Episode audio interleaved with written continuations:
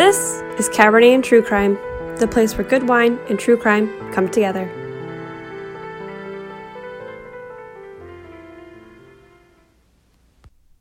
I almost feel like I need to go back and re listen to all my old ones because I don't ever remember it sounding that bad, but maybe. maybe my memory is just messed up. Hi, party people. This is Cabernet and True Crime, as I'm sure you heard. Uh, yeah, today has been quite the wild ride of a day. Uh, I started the morning with a migraine, still have a migraine, will not go away. Uh, and then had like the worst day of work I've ever had in my life, also very cool. Uh, but you know what? Ain't gonna let that get in the way of coming here today and talking shit because you know that's what we're here for. So if I can paint a picture for you, I am in my fuzzy pink house coat with socks on uh, hair a mess. Um, eyes are probably a little messed up from crying because, you know, wouldn't be Monday with a little bit of crying, right? Right? And uh, we're going real strong right into episode 45. So, what an achievement. I think, I'm not sure. We're just going to keep trucking right along. And this week, that's just, that's my intro. There you go. I had a bad day. And here we are now. Uh, this week, we're going to be talking about Catherine Monvoisin. And I can already tell you, I'm going to butcher this a million times. Uh, I took French in high school and I was actually really, really good at it. And I don't know what happened to me between then and now, but my brain has turned into mush. And now I don't really know any French anymore. So that's my short story. That's my origin story. But so Catherine Monvoisin which once again, if French is your native language, I apologize in advance. I mean, here that it is. It, that's what it's gonna be. that's, that's how it's gonna be. So, uh, so Catherine, we're just gonna call her Catherine from now on. So just follow, follow me. She was, depending on who you ask, a French fortune teller, a commissioned poisoner, and a professional provider of alleged sorcery, which I hope someday people can say that about me. now, because this is a true crime podcast, I don't usually feel the need to put a trigger warning on my episodes because most people assume that somebody's going to get murdered in this episode based off of the type of podcast that you have chosen to listen to. However, uh, this true crime podcast is a topic that I don't normally talk about. There is mention of abortion and not so pretty things allegedly being done after said abortion. And I don't spend a lot of time talking about it, and I'm try like literally just trying to get the point across. But if that's something that'll bother you, I'll give you a warning when we get closer. I'll try to spend less than 15 seconds talking about it so you can skip.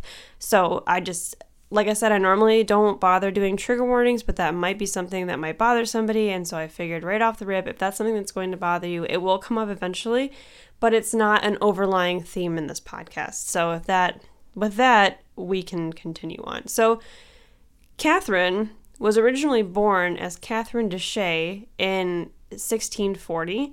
She was born in Villeneuve-sur-Gravois in Paris, France which while trying to Google that area, it only delivered more results about this woman, which you would assume isn't very helpful, but that's fine.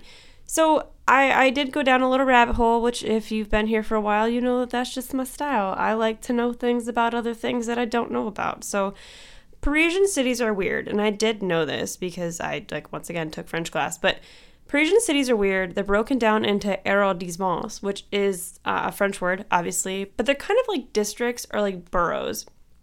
And Villeneuve-sur-Gravois was in the second district, which is the smallest one of Paris, but the most dynamic, and I use air quotes. It was developed around the ancient roads that linked Paris to other provinces, and the area has 163 protected monuments and buildings, so it's actually kind of cool. I think it'd be neat to go there someday because it still has so much history to it. Uh, the area now is called Quartier de Bonne Nouvelle, which was developed during the Middle Ages along the wall of Philip II Augustus, which was King Philip II of France. And that wall is the oldest wall in the city of Paris that's still standing. So this this district was built up against that wall. The Quartier de Bonne Nouvelle was known for being a kingdom of ne'er do wells, i.e., lawbreakers. Apparently, there's a hill there called the Butte de Bonne Nouvelle, but every article I tried to find about it was, in fact, in French. And I have a moderate understanding of the language, but not enough to decipher full articles. And Google Translate is helpful, but definitely not perfect. And I, I, think you're like, Jana, this is really off topic. Why are we talking about this? And I will tell you the one interesting thing about Butte de Bonne Nouvelle is that it's a hill made out of trash or uh, poop, depending on how you want to interpret that. And uh, there you go. And I kind of related to that because if you never knew, um, I, I love Cleveland history because I'm from Cleveland. And I found out when I was researching my Cleveland torso killer well every time I've ever covered that, which is like six times and I'm gonna do it again because I'm gonna get this one right. I love I love that story, the the Cleveland Torso Killer. So if that's interesting to you, I actually do want to do a whole series on like Northeast Ohio true crime because I'm from Northeast Ohio. But I sorry, I went off on a tangent. But the First Energy Stadium, which is where the Browns play, the Rock and Roll Hall of Fame, and also the Science Center are all built on trash. Yes. Feel free to make a Browns joke here if you'd like to. I can't hear you, so that works perfectly fine for me.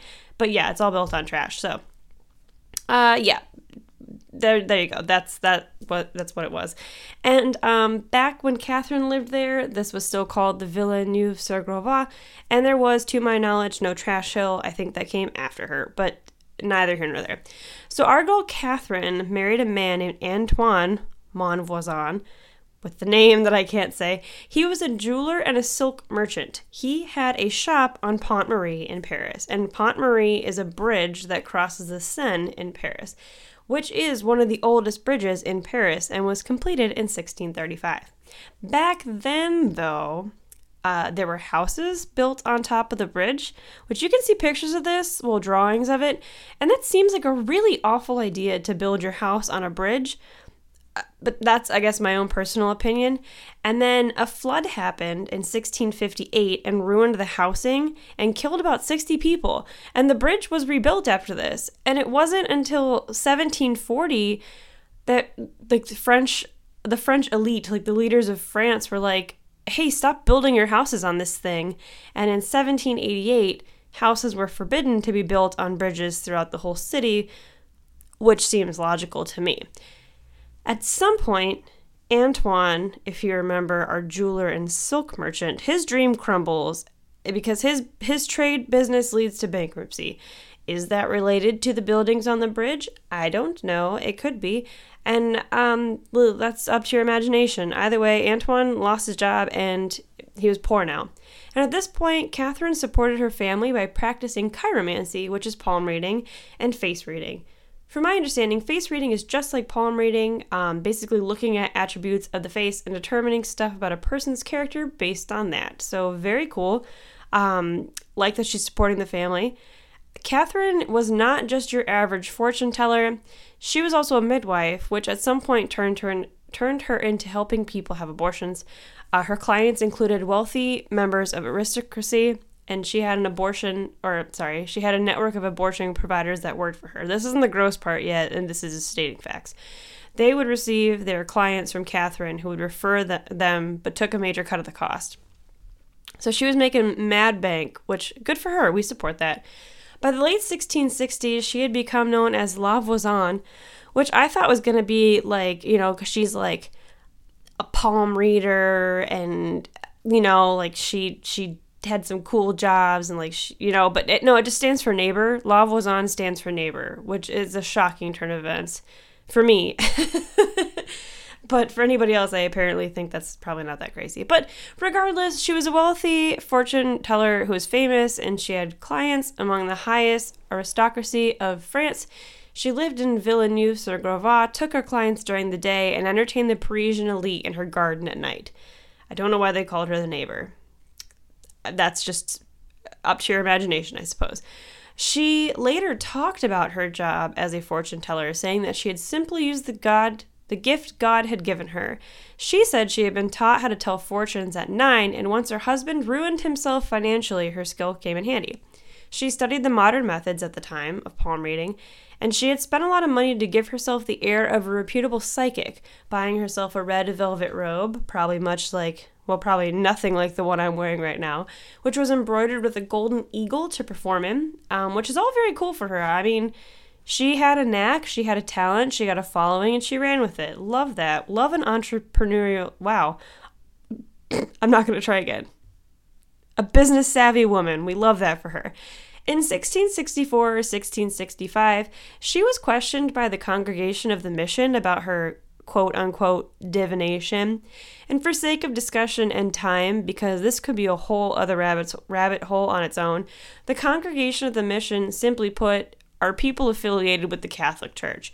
It's way more complicated than that, but not exactly relevant to the storyline here. Um, all you really need to know is that the Catholic Church questioned her, and apparently she gave a good enough defense and was allowed to continue her business as a fortune teller after that point.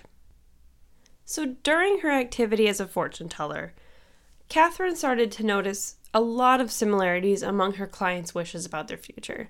Almost everyone wanted someone to fall in love with them, that someone would die so they might inherit their money, or that their spouses would die so they might marry somebody else. Three driving factors of life, I suppose.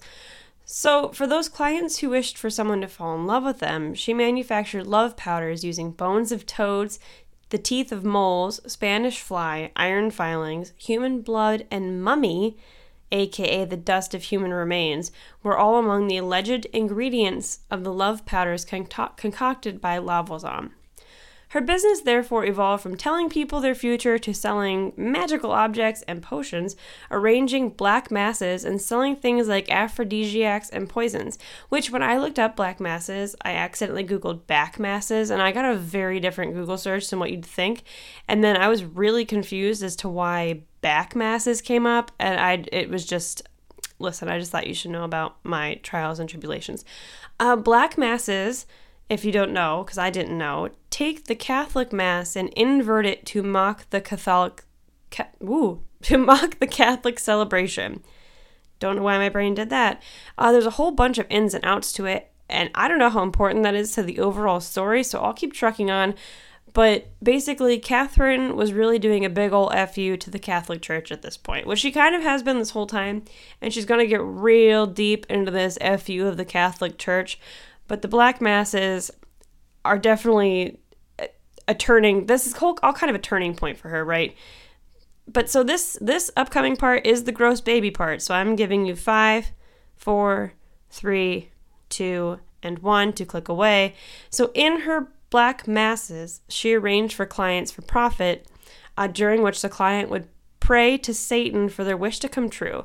And during at least some of these masses, a woman performed as an altar upon which a bowl was placed. A baby was held above the bowl, and the blood from it was poured into the bowl. Whether the baby in question was actually killed on this occasion or whether the baby was already dead by natural causes, such as being a stillborn, could vary. I don't know. It was, and there's somewhere further down the line that people say it wasn't even real.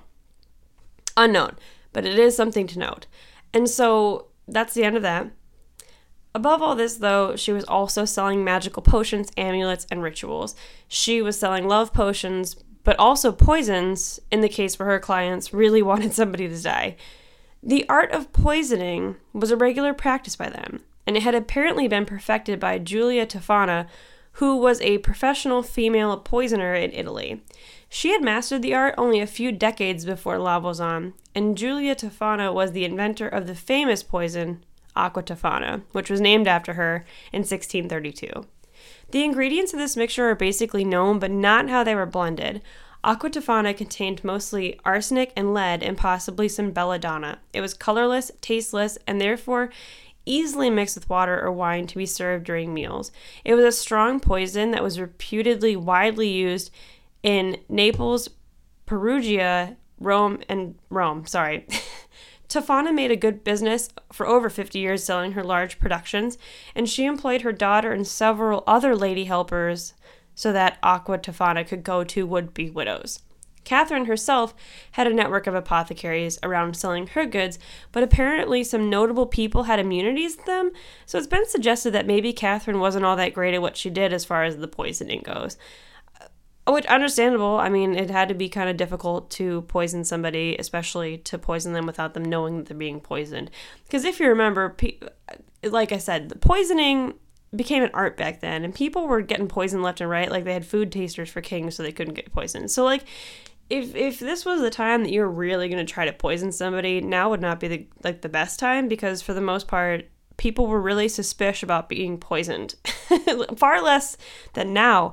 Definitely back then, it's like you were just suspicious all the time that somebody was trying to kill you for some reason. So, bad time to be in the poisoning business. Catherine herself, I don't think was a very good poisoner, but neither here nor there. I, I cannot. I am an awful poisoner because I've never poisoned anybody on purpose, anyways. Maybe food poison. I've probably food poisoned myself at least once or twice by eating questionable food but that's once again neither here nor there. Terrible poisoner. She was medium at it. There you go. So, Catherine regularly went to church, surprisingly, uh, but she practiced Jansenism, which is a movement that emphasized original sin, meaning humans are constant sinners since, since Adam and Eve, human depravity, which every person born in this world is enslaved to the service of sin as a result of their fallen nature, they believed in the necessity of divine grace and predestination, which everything about Jansenism is a distinct movement away from the Catholic Church. So for Catherine, this is actually pretty on brand and not particularly surprising. But it is interesting to say that she was still going to church regularly during this whole time. Lavoisin raked in so much cash that she was able to support her family of six, being her husband, her mother, her children, and herself. And on the side, Catherine was known to have at least six lovers, all pretty um, notable people.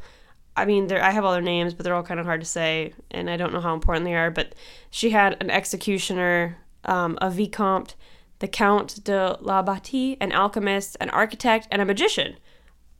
And which all seems like a lot to keep straight, but hey, when you're Catherine, you can kind of do whatever you want to do. Um, once the magician tried to get Catherine to kill her husband, and she agreed, agreed, and almost went through with it, but changed her mind before she did anything. So good for her. She was interested in science and alchemy, which is the medieval forerunner of chemistry, based on the supposed transformation of matter. She funded research avidly, even getting swindled by some con artists on occasion. Uh, well, here's the big, here's the problem with Catherine. I mean, aside from everything else, but here's the problem with Catherine. She was a known alcoholic. She suffered from alcoholism, and I think that's where she started to get a little bit sloppy. Why people, because for all things considered, she seems like a very intelligent person, very business savvy, very smart. If she was into science and alchemy, she knew how to make potions. She knew how to, you know she knew a lot of information. She was very much a Renaissance woman, which I don't know what time frame that is in time, but she she was kind of a jack of all trades. She knew what she was doing. So I think her alcoholism, you know, really maybe made her not of good not as good of a poisoner as she could have been. She was, you know, sw- getting swindled by con artists. I think this and this will be important later too, but it it definitely I think plays into the fall of Catherine. And now would be a good time to mention that our girl Catherine had a rival. Her name was Marie Bosse, and she also she was also a French poisoner, fortune teller, and alleged witch. She was the widow of a horse trader and one of the most successful fortune tellers in Paris. Off the record, she was a poisoner who would give people poisons if they wanted to kill somebody. On the record, she was a fortune teller, I suppose. Um, Marie Bosse knew about Lavoisin's supposed abortion practice, and she tried to turn her in for it. Marie said that the later termed fetuses were burned in the furnace of Lavoisin's home, and at this time, though, Louis XIV said that he wasn't concerned with that part of anything about Lavoisin, what she was doing, and this, therefore, is the least known part of her business. So really, it just means that Marie Bosse's c- claims could be lies. Like that whole, that whole everything we mentioned earlier about the babies could be completely wrong. It might not even be real. So we we don't know. So Catherine is living her life. She's telling fortune. She's giving people amulets, etc.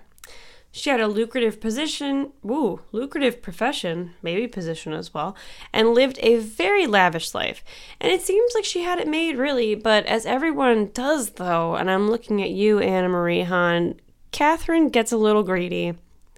So Catherine gets a client named Madame de Montespan, and her real name is just far too long and far too French.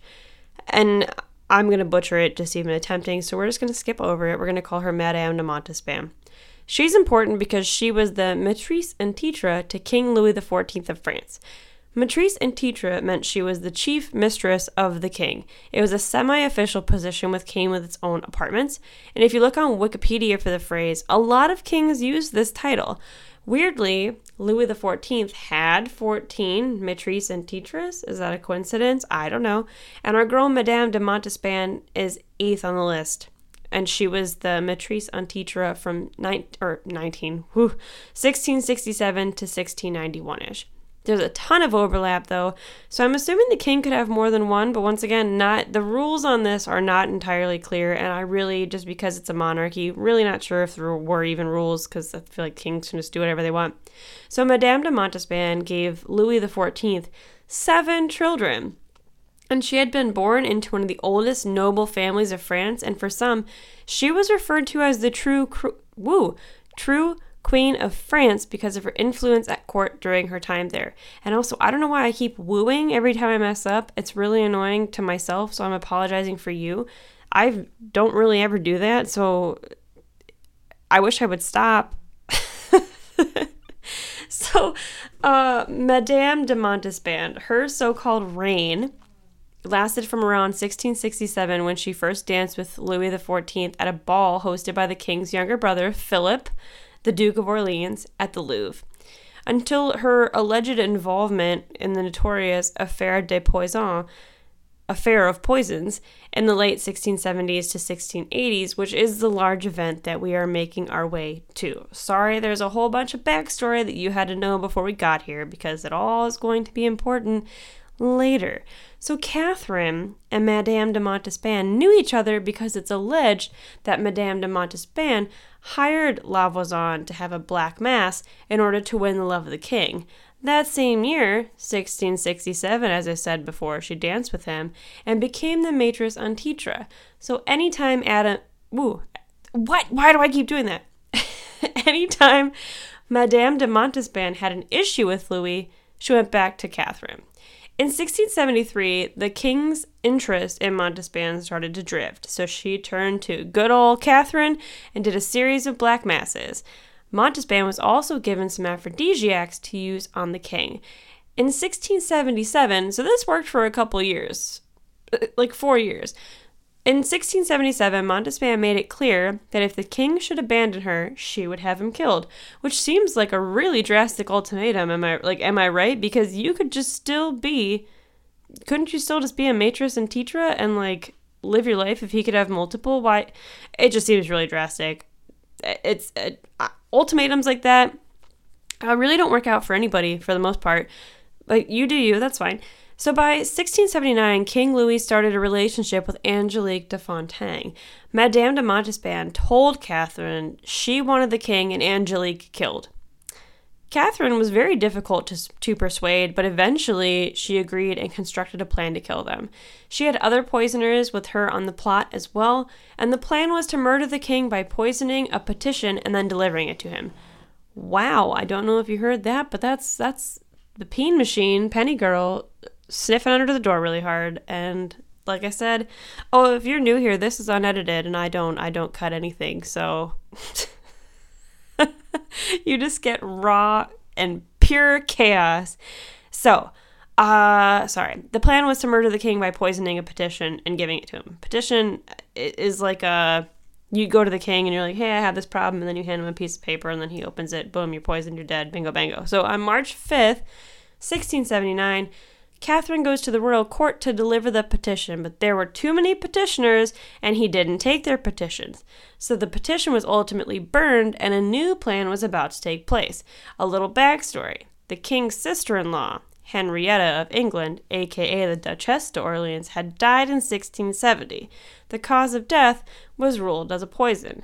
The final cause of death now was from gastroenteritis, but at the time, people were sure it was poison which I mean, if you've ever had gastrointestinal issues, you'd also think you've been poisoned, which is why my poisoning skills are unknown because I have intestinal problems. Welcome to my TED Talk. There were also, um, yeah, so 1670, she had gastroenteritis. Everybody thought she died from poison. In, in 1676, there was a whole bunch of executions of poisoners that had just taken place. So there was a huge concern for poisonings. Like I said earlier, this was the height of people being poisoned, and people were really on edge about being poisoned. So now would not be a really good time to poison somebody, especially like the king. Seems kind of like a drastic thing to do, and maybe you should just move on with your life. But hey, you want to poison a king? Fine, I guess. I, I'm not gonna. I'm not gonna help you. But if you want to, that's fine. Go for it. In 1677, a fortune teller named Magdalene de Lagrange was arrested for poisoning, and during her questioning claimed that she had information of high important crimes. Then, Mary Bosse and Marie Vigoureux were arrested in 1679. Bosse attended a party held by her friend Marie Vigoureux, the wife of a dressmaker in Rue Courtauld. Sure. During the party, she became drunk and boasted freely that she would become so wealthy by selling deadly poisons to members of the aristocracy that she would soon be able to retire. At the time, the Paris police was investigating poison sales in Paris. A guest at the party, the lawyer Maitre Perrin, reported the conversation to police. The police sent the wife of the police officer to Bosse to ask for poison to murder her husband, and Bosse provided her with what proved to be a deadly poison. So the two Maries, Marie squared jail, boom, uh, for selling poison to a cop. I mean, yeah, basically. They sold poison to a cop. That was a really bad move. Marie Bosse thought you were better than that. Not so great of a poisoner after all. On the morning of January 4th, 1679, Marie Bosse was arrested with her daughter and her sons, and her older son was a soldier in the Royal Guard. The younger one was recently released from a working house. According to the report, when the family was arrested, they were found in the only bed in the house and had committed incest. Very weird. Don't know what that has to do with anything. Back then, uh, well, incest is gross. Don't get me wrong. Back then, it seemed like a weird thing to add to the report. But you know, fine, whatever. Don't know if we needed to know that. Fine. Marie Vigoureux was arrested the same day and was found to have close ties to the family as she had sexual relations with all the members of the family. Once again, don't really know the importance of that, but they mentioned it, so I'm telling you because it's one of those. If I had to, if I had to have that in my brain, now you have to have it in your brain. They were all banging each other. Marie Vigoureux died during interrogation under torture on May 9th, 1679. So Marie Bosse, she's still alive.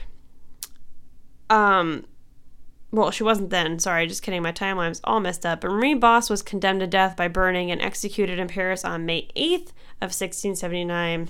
Uh, her children and associates were also sentenced to death. So Marie Vigoureux died during interrogation the next day. Their confessions revealed that the illegal sale of poison in the capital was handled by a network of fortune tellers, which I think they probably could have caught on to that a little quicker than they did, but that's also fine. This led to the arrest of Catherine and the opening of the poison affair. To back up a little bit, before uh, the Maries were handled, on March 12th of 1679, Catherine was arrested outside the Notre Dame de Bonne Nouvelle after having heard Mass, so she was arrested outside of church. On December 27, 1679, Louis XIV issued an order that the whole network should be exterminated by all methods, regardless of the rank, sex, or age. Anyone associated with the network of poisoners was to be arrested and executed.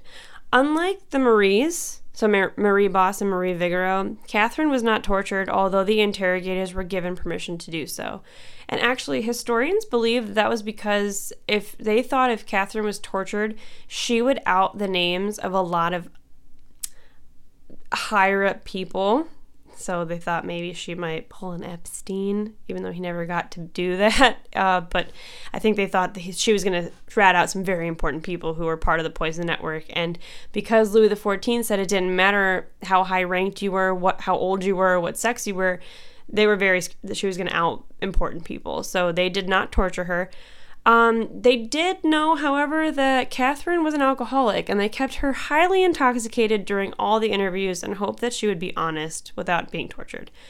She said, so Catherine, during her interrogation, said that all of her clients that she ever got that wanted poisons, she sent them to Marie Bosse, which is like a really great idea because uh, like you know i mean marie was already in jail and they were already like they already hated each other and they already had enough proof against marie bosse that they were just like it was a good move on her part. I mean she obviously killed people but to like to as a save your own skin type move i'll give her credit. That was pretty smart. She said she didn't even sell poisons. Unfortunately though because they kept her so intoxicated, she admitted to having sold poison and magical services to several members of the royal court, and she also described the development of her career, which is why we know this. So she tried and didn't didn't do great, but you know, she, it was a smart idea. I'll give her that. Um, Catherine left out entirely everything with Madame de Montespan. She never talked about a single thing they did, even the aphrodisiac. She never even mentioned meeting her or knowing her, anything, because she was scared that she would be executed for regicide if they knew anything about the plans. And actually, her list of clients, so everything involving the black masses, her connection to Montespan, and the murder, and all of that was not even released until after Catherine was already dead. Her daughter um, revealed that after the fact, which was kind of cool. Catherine also fully denied every claim made against her about the abortions, uh, saying that she said she never did anything with them. So the black masses, she said she never helped women do anything. That was all just a lie. So she, yeah, she completely said she never did any of that, and that's just the way it was. So on February 17th, 1680, Catherine uh, Monvoisin was convicted of witchcraft to execution by burning. She was executed in the public at Place de Grève um, on February 22nd, 1680. On the way to her execution, she pushed away the priest, and when she was tied to the stake, desperately pushed away the hay that was piled around her. Uh, it is interesting to note, which Catherine's whole thing with uh, Madame de Montespan, I really don't think it completely screwed her over because it doesn't seem like anybody ever even knew about that until after she was already executed. So, it is so. I mean, I think she was going down anyways, just because that was the way it was going down. The whole network was falling, and I mean, obviously, Catherine was part of that network, and it seemed like they really tried. Which I mean, good on them. Like the French government for for getting this network under control because obviously they were there was a lot of people dying by poison and that's obviously not good. It, it's good for them. Sorry.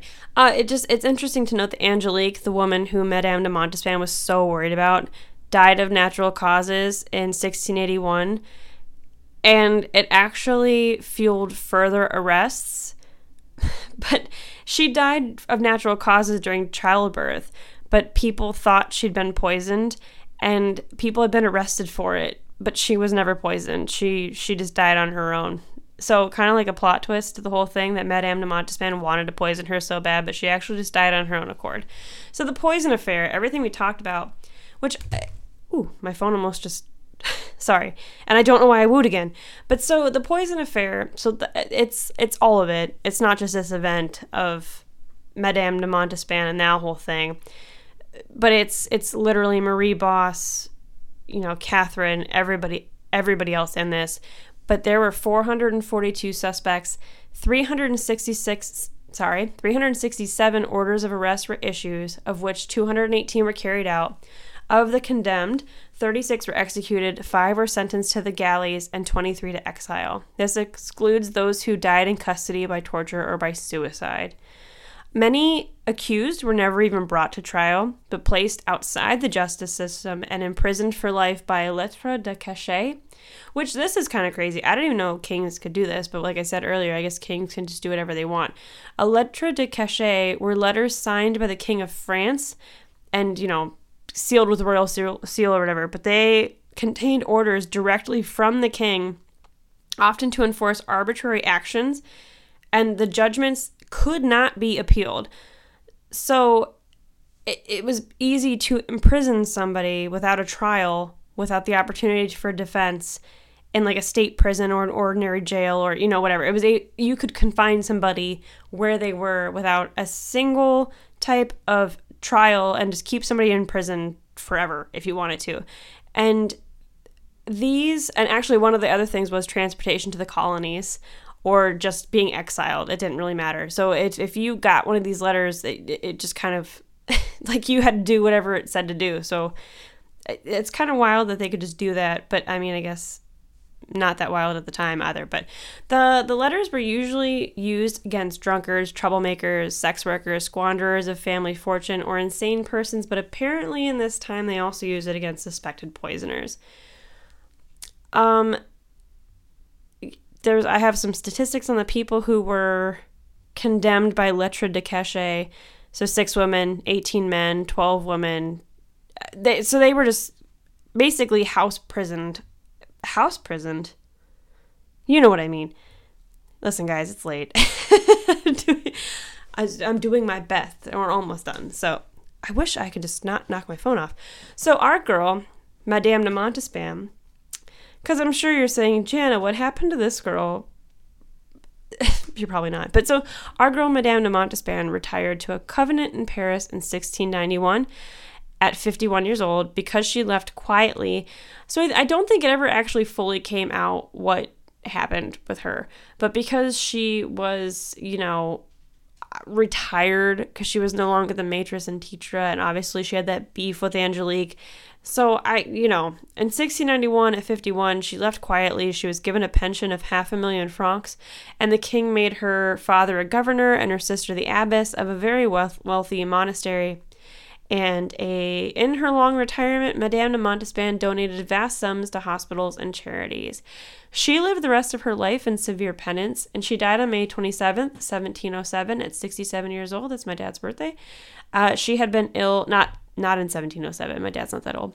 Uh, but she had been ill for some time before her death. Her children were forbade by the king to wear mourning for her, so she did get a little bit of a punishment. So whether it actually fully came out that Madame de Montespan was part of the whole like poisoning debacle. I'm not entirely, it was never like explicitly stated, but I feel to some degree Louis XIV definitely had an idea that she was involved, especially because she had that beef with Angelique and she gave him that ultimatum that she's like, oh, if you pick Angelique, I'm killing you. Which, once again, I don't know why you'd out yourself like that, especially in the trying times where everybody's getting poisoned. I think that was kind of a bold move. She played her hands she played her hand in a bad way. There's a saying for that. I can't think of it.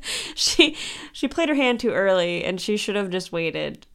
Because now like if you give somebody the ultimatum like, "Oh, if you're going to if you're going to date that Angelique girl, I'm going to kill you." Like, okay. What a weird okay, well then what's going to happen when you die? Like you I don't know. Fine. Um regardless, happy True Crime Tuesday. I didn't tell you guys that. Um, it's actually Monday right now, as it usually is. Listen, I'm rambling. It's fine. Um, yeah, so that's all I have for this. Catherine, de, de, Catherine, wow, Catherine Monvoisin. She's got a kind of a crazy story, and these are the ones that I like to do just because they're a little more in depth. They're um, kind of like a little bit of a history lesson as well. I like to learn about, you know, the way things were and how people lived back then. I I like history a lot. it's my favorite. Well, aside from English, but it was my favorite uh, subject in school. Obviously, French. I liked my French teacher, but I wasn't good at French, and I hated liked my math teacher. I also hated math. I still hate math. I'm very bad at it, and that's okay. You're allowed to be bad at stuff. That's that's the rules of the Monday. That's like yeah. Here we go. Here's like you're allowed to be bad at stuff but don't let it get you down because everybody's bad at something. They might not tell you, but everybody's bad at something, and that's life, and that's how she goes. So, with that being said, I'll stop rambling. And um, happy True Crime Tuesday. I hope you all enjoyed this, and I will see you True Crime Thursday. See, look at this. We're rocking, we're rolling, doubles, double cases every week. Bang, bang, boom.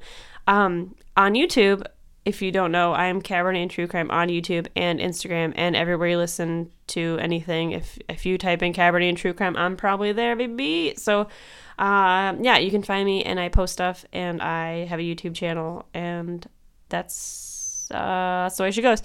And so, with that being said, I'm gonna go take a bath That just sounds delightful right now. And um, yeah, I'll catch you on the flip side.